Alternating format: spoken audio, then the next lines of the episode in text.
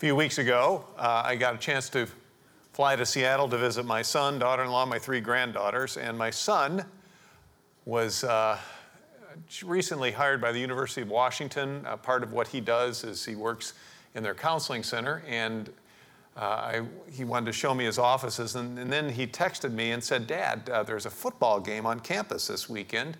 And uh, University of Washington were playing Stanford. And uh, it was a, game that was going to be televised nationally, and it was a, an important game at that juncture of the season. Stanford was ranked seventh in the nation, University of Washington 10th, so two top 10 teams.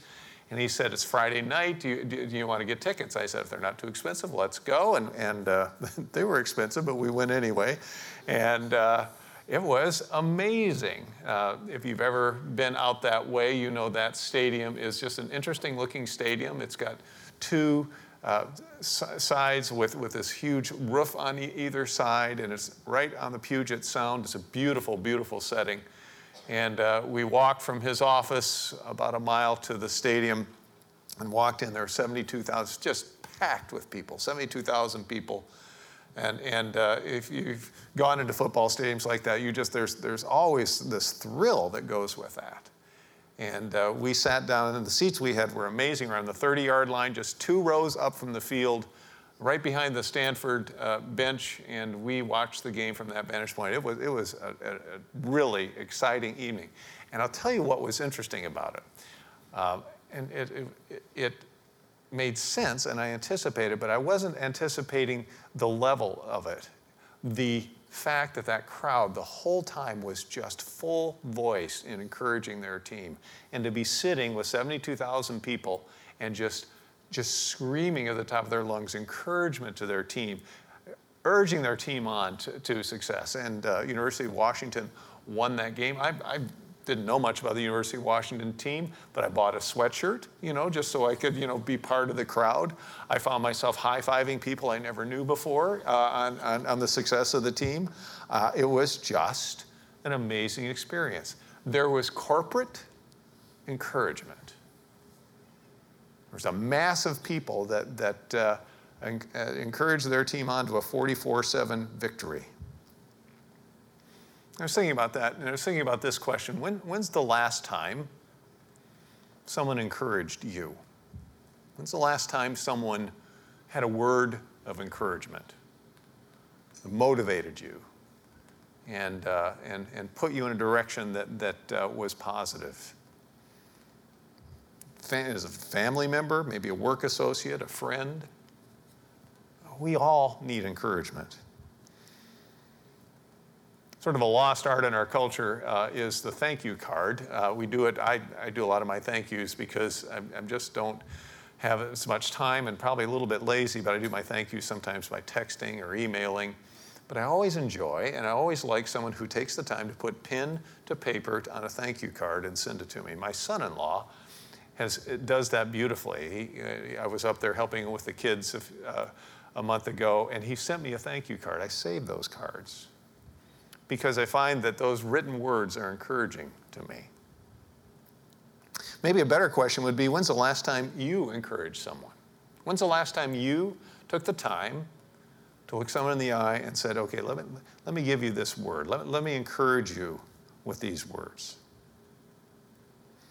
We're, we're concluding our series on community, and, and we've dealt with the corporate call of the church. The last three weeks, we've looked at the call to confession, where we confess our faith and we confess our faults corporately. Uh, we, we, have looked at the call to service, where we talked about how we serve other people and, and, and how we take who we are and we together go to the community and the people around us to say, What are your needs? How can we serve you? Last week we talked about the call to edification, how we are called to build each other up. Talked about the gifts that we've been given by the Holy Spirit and how those gifts combine and join together to build up a holy, living temple for the presence of God. And this week, what I'd like to do is look at the call that we have to encouragement. And all throughout this series, what we are seeing is that we are better together. In an individualistic society, in an isolated society where it's easy to get lost in, in your own thinking and your own work and your own focus. We're called beyond that. We're called to community as the body of Christ. Years ago, I was in high school. I, have some specific memories of high school. This was one of them, and it was um, one I'll never forget. I don't know what the um, event was. I'm not sure how I got invited to it, but it was a seminar in the evening at our high school, DeVilbiss High School, Toledo, Ohio, in case you're wondering. It was uh, no longer exists. The building still stands, but the high school is, is, is no longer there.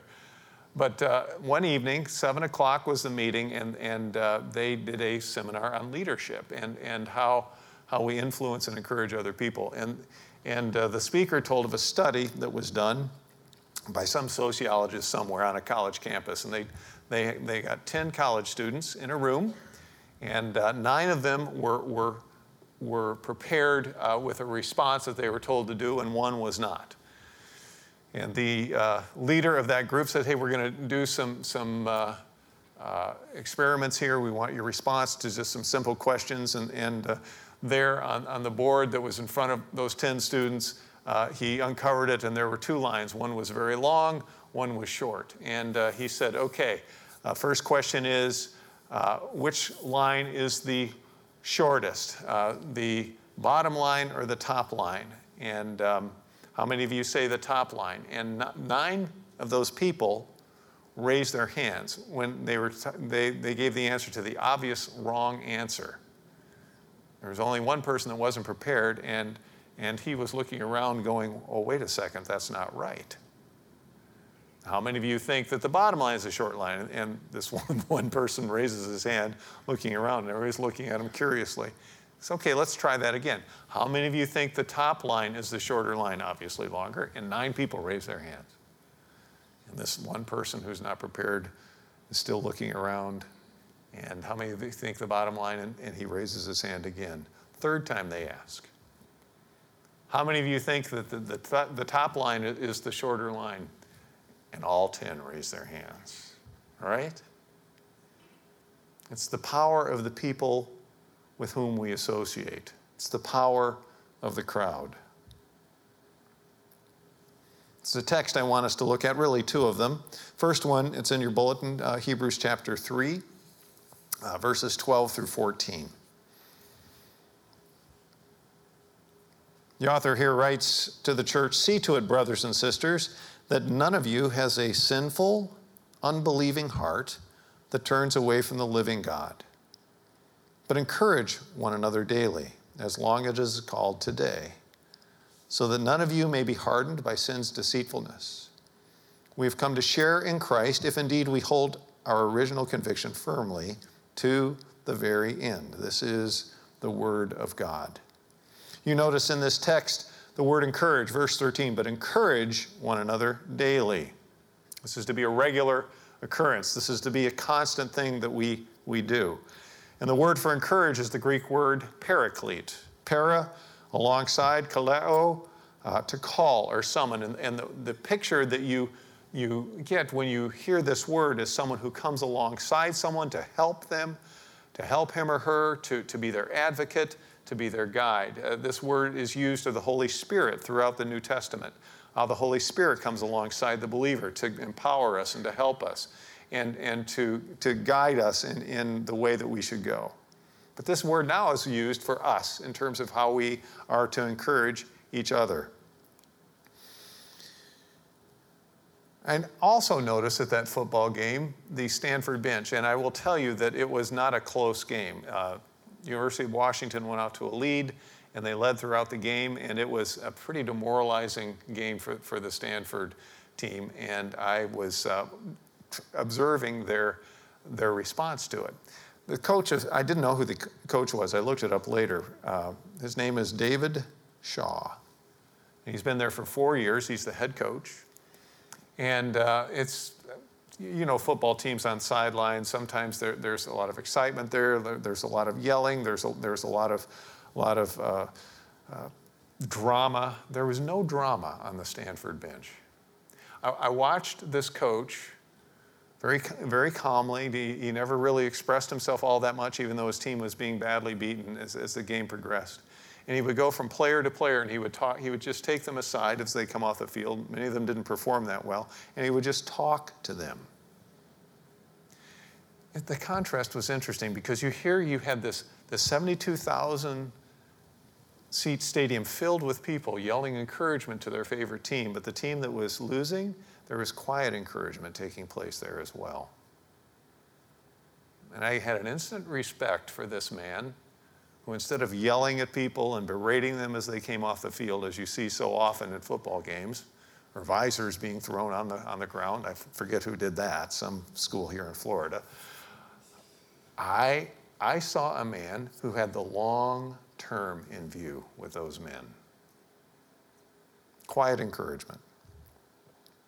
A good encourager is one who, who is sure to include in his or her communication two exhortations. Let's stop doing something that's destructive, and let's start or keep doing something that's positive. So let's just take those two and look at them. The first one is, is in this text here, and the verse 12 begins with the word see to it. Uh, New American Standard has the words take care. I like that translation just a little bit better. Take care, he says. We use that in our vernacular often. Hey, take care. But it's used very specifically here. Take care, see to it, focus on this. The call is to all of us to help each other in our walk with Christ. This is a call to holy attentiveness, not a call to meddle, not a, not a call to be the moral police. It's not, we're not on the lookout to, to say, okay, who's doing something wrong so I can, so I can catch them at it, but it is, it is a call to care for one another, especially if, if there are brothers and sisters who are heading in the wrong direction. The first book of the Bible, two brothers, Cain and Abel sons of Adam and Eve. And, and Cain and Abel were, were called on to sacrifice to the Lord. And you remember the sacrifices. Abel takes, takes the lamb and sacrifices it, and Cain uh, doesn't follow instructions, takes some of his produce, sacrifices that. The Lord is pleased with Abel's, not so much with Cain's. Cain becomes very jealous, very angry, and in his anger, he takes the life of his brother. And God comes to Cain and he asks him a question. He says, Where is your brother? You remember? Do you remember Cain's response? Cain says, Am I my brother's keeper? Can you imagine talking to Creator God and, and, and firing a question back to him like that? It's amazing. Well, in this case, and what we're called to do is the answer to that question is yes, we are. In this case, we have that responsibility. We're not responsible for our brother, we're responsible to him. I can't, I'm not responsible for what you do, but I'm responsible to respond to what you do in a way that's going to be godly and encouraging. And, and we're to take care to keep from doing certain things. First of all, we're to take, take care to make sure that we're helping avoid sin, that we're helping avoid uh, the, the brothers and sisters that we love and care for to go in a direction that's going to be destructive. We have two studies that meet early uh, in the morning on Tuesday and Thursday. And, and as a regular part of our meeting together, we ask each other some important questions about how we're doing in terms of our, our walk. We ask about dealing with lust and anger and, and materialism and slothfulness, lack of discipline, all those things. Not because we're trying to check up on each other or trying to catch each other doing wrong, but encourage each other to say, hey, there needs to be a, a, a correction here. We need to go in a different way. It helps us avoid unbelief. Unbelief in areas where we have a difficult time trusting, trusting God for money, trusting God for our relationships, our marriages, trusting God in our parenting, trusting God with health challenges that we have. And then it says it helps us avoid a hardened heart. Hardened heart in Scripture is a heart that is so stuck that it has a difficult time responding to what God wants us to do and where He wants us to go. And of course, it's caused by the deceitfulness of sin. You know, if I had one thing that I could share with people who are dealing with things that, that, that they need to change in their lives, one thing that I could say over the years that I've counseled people, the years that I've tried to help people, it would be this Don't be so impatient. Don't be impatient for God to act. Scripture is replete with men and women who saw a problem, and instead of waiting for God, what they did is they just said, you know what, I think I'm going to help God out a little bit. I'm, I'm going to go ahead and I'm going to, I'm going to, I'm going to do this, and, and, and I think I, I you know, I'm, I'm going to meet the need in this way. Abraham was promised a son, and he's an old man, and his wife is, is, is well along in years as well. And he doesn't, it doesn't look like it's going to happen, so he, he helps God out. He's not patient. And he has a son uh, with, his, with uh, the, his, his wife's servant. Uh, and and uh, it, all kinds of problems are, are caused by that. Isaac, his son, and his wife Rebecca. Jacob, the younger, is supposed to have the birthright, and, and they don't see that happening. He was supposed to be the, the leader. And, and, and all sorts of plots are there, so, so the birthright gets stolen from Esau. Chaos happens. Moses, I'm going to free the children of Israel. He takes, he sees a, a, a Jewish person being oppressed by an Egyptian. He, he, he, takes the life of that Egyptian. It's, it's, it's impatience for God to ask, to act. You and I, when we encourage others and we, we ask that we, we implore them to take care, are imploring them to wait for God. The words of David in Psalm 27 wait for the Lord, be strong and take heart. And then he repeats it again and wait for the Lord. So ask the questions, make the observations. Small groups are good. So we, have said this before circles are better than rows. Many times we need to be in, in, in, in places where we can look the, each other in the eye and, and ask them those kinds of questions. I, I worked for years, or, or I, I, had the privilege actually of, of participating uh, in the speaker team of of family life. We did weekends to remember marriage conferences, and, and uh, we had a rather large speaker team, couples that, that, would come and speak at these weekends.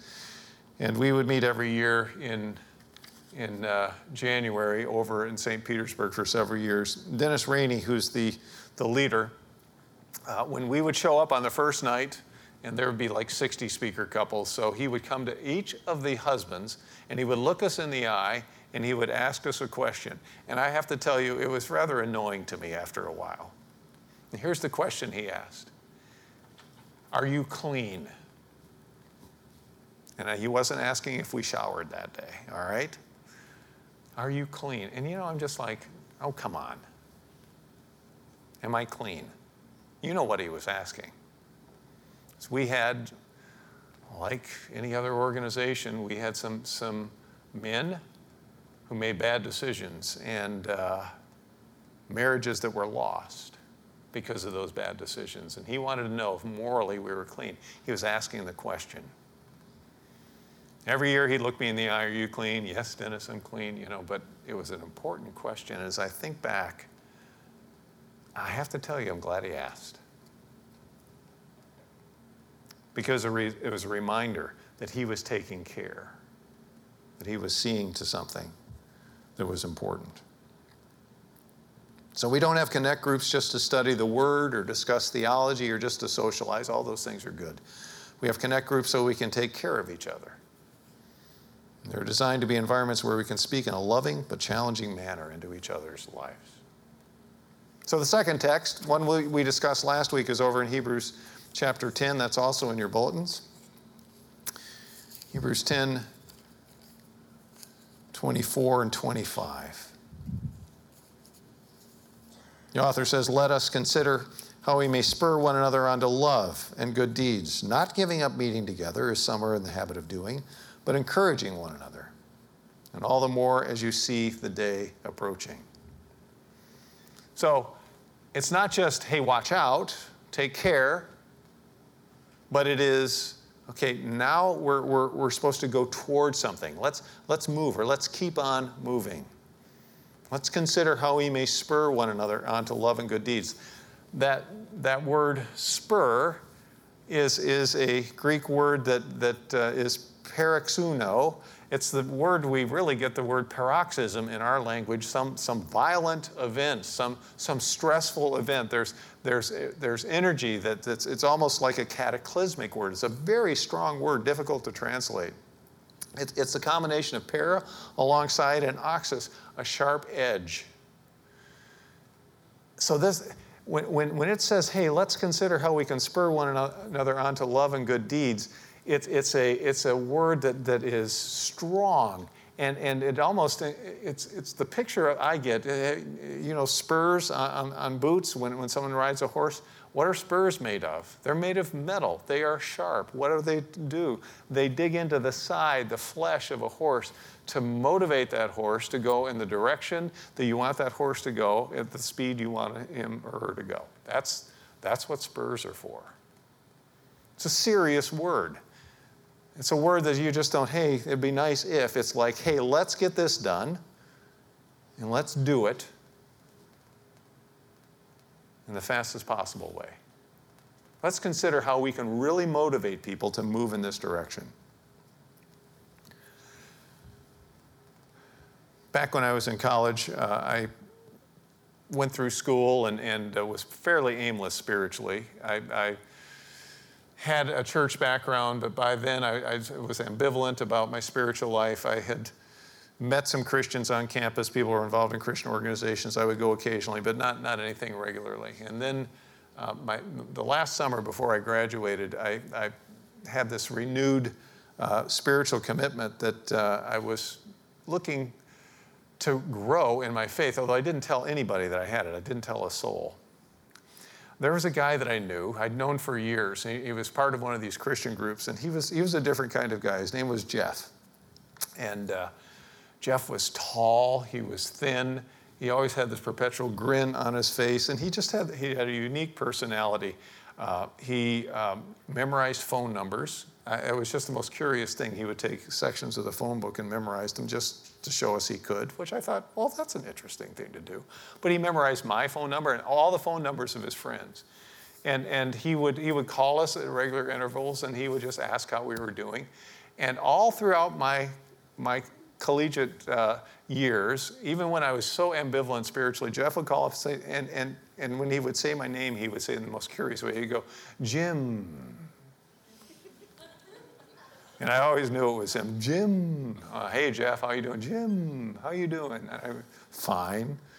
He'd always ask me to somewhere, hey, we've got this going on, you want to come? I go, no, I don't It was August of 1971, and I was just home from a summer school that I did in Portland, Oregon, and I was just aimless, but still had had this spiritual experience. And Jeff called me up Jim, hey, Jeff, hey, we've got this meeting. School hadn't even started yet. He said there some, some students meet, and we have some worship, and we have some, someone speak from the word. I think you'd really like it. Do you want to come? And I said, yes. And I went to this group and I had an experience at that group and continued to have the experience that absolutely transformed the direction of my life. And there was a guy who kept calling me, named Jeff, until I finally made a decision to go in the right way. That call literally changed the direction of my life. I wouldn't have done what I did. I wouldn't have met the woman that I married. I wouldn't have met my children. That call came from someone who really wanted to motivate me to move in the right direction.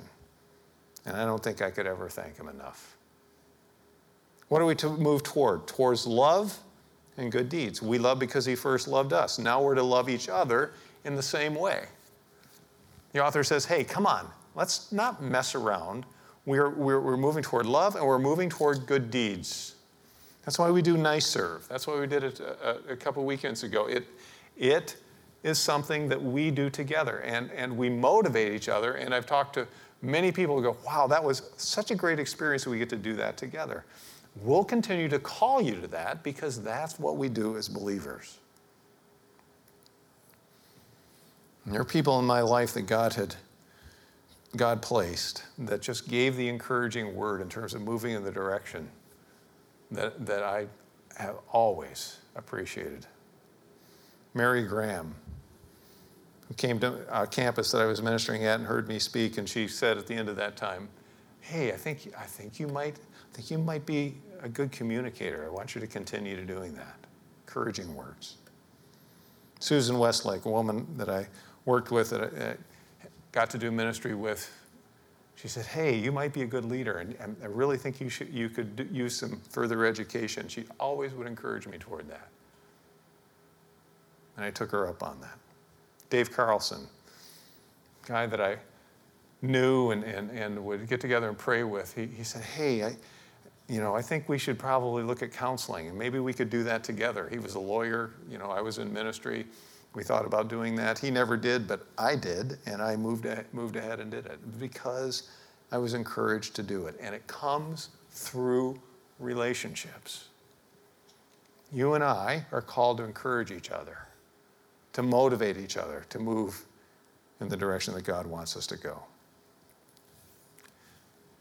And here it is I need your encouragement. And I, I trust that and hope that you'll accept mine. I need it.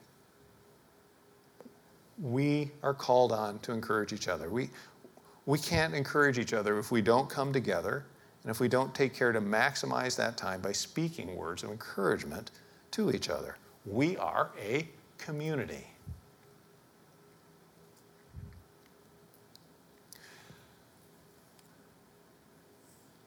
The meeting at the high school, they talked about this, experiment with this one poor student who finally just went along with the crowd. They, they expanded on the experiment. What they, they, they did another little iteration of it, only this time they informed the nine students that uh, were there and, and, had the information ahead of time hey, here's the deal. Um, you all vote for the wrong one except just one. We want just one of you to vote with, with the obvious right answer and with this other person who doesn't know. So instead of nine against one, it was eight against two. How many of you think that the, the, the, top line is the shorter one? Eight people raise their hands, and then just two people go with the, with the one the right answer.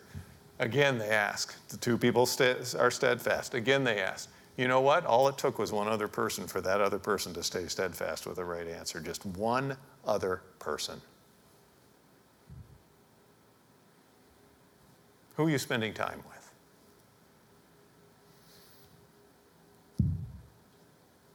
When's the last time that you were encouraged? Who are the people that you allow to speak into your life?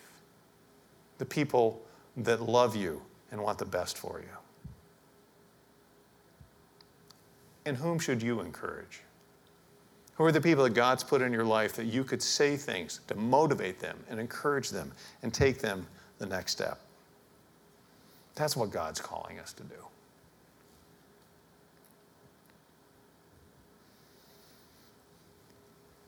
Day after the game, I was uh, walking to a restaurant with my son, and a woman uh, was walking on the sidewalk toward us, and uh, she looked at me. I'd never seen her before. She looked at me, and I thought she said, Yo, Husky. I, I, that's what I thought she said. I thought, well, maybe I've been lifting more than I thought. Maybe, maybe she sees something that I don't see. Obviously, I was wrong. Um, she wasn't saying, yo, Husky. You know what she was saying? Go Huskies. It's the University of Washington Huskies. And I was wearing the sweatshirt that I bought with a big purple W on it, and it had Huskies written down the sleeve. And she was identifying me as a, as a Washington Husky fan, and she was saying, hey, I, I, I we're part of a family here. Uh, my first instinct was to say, no, I'm an Ohio State Buckeye fan. that was, that was, I just, I started to say that. I thought, you know what? I think I'll let them adopt me for a day. I like, I like being part of this family. I like being identified that way. Look, in the same manner, we're a spiritual family. We do family together. We're called to encourage each other with a view to that day, the day when the Lord returns, where we'll all join in the greatest family reunion imaginable, the day of his return. Until that day, let's not forget that all of us are better together. Let's pray. Lord, thank you for the opportunity we have to open your word. I pray that uh, even tonight, that these words and the words that are written in your book would be an encouragement to us and help us, each of us, take them and use them, not just for ourselves, but for the people that you put into our lives. Help us to find environments where we can be encouraged. Help us to encourage others as you've called us to do. And as we see the, the fruit of that, Lord, I pray that we would give you praise and glory and that we would understand the joy that only you can give as we're obedient to you. I pray this in Christ's name, our Lord. Amen.